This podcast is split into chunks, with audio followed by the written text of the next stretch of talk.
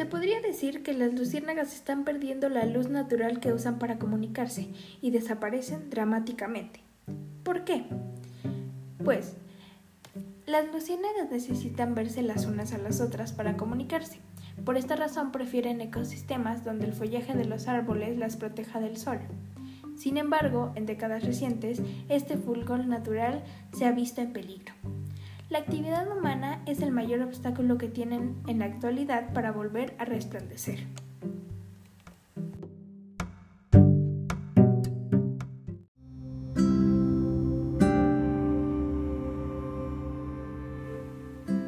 De acuerdo con Becky Nichols, entomóloga del Great Smoky Mountains National Park, las luciérnagas empiezan su danza lumínica alrededor de las veintiuna o veintidós horas. La experta destaca que son animales que logran sincronizar su fulgor natural como una forma de comunicación entre miembros de su comunidad. Es una manera de decir aquí estoy, aquí estamos. Son las hembras que lanzan las primeras señales. Si los machos reciben correctamente el patrón de luz, contestan de manera casi instantánea. Menos de un segundo es suficiente para que los miembros de la misma especie logren reconocerse entre sí. Sin embargo, a falta de árboles en los cuales asentarse, las poblaciones de luciérnagas han visto una caída dramática en Estados Unidos.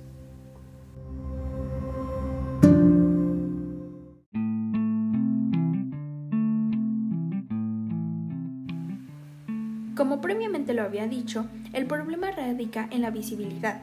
Las luciérnagas utilizan su fulgor para atraerse entre sí.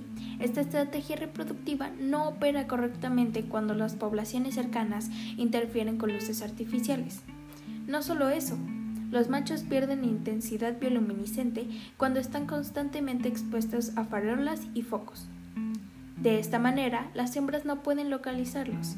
Además de ser una especie particularmente exigente en sus rituales de apareamiento, literalmente se pierden de vista. Aunado a la tala excesiva y la intervención de la industria en las áreas naturales, las luciérnagas se quedan con pocas opciones para poder vivir en libertad.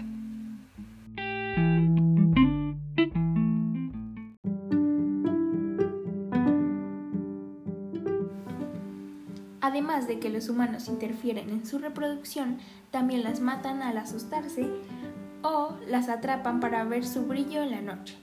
Y sí, es hermoso apreciar el espectáculo nocturno que estos insectos ofrecen. Sin embargo, destaca la importancia de dejarlas habitar en su ecosistema natural. Con una reducción en luces humanas, sumando a los esfuerzos de restauración y conservación de los bosques, las poblaciones podrían restablecerse en un futuro cercano.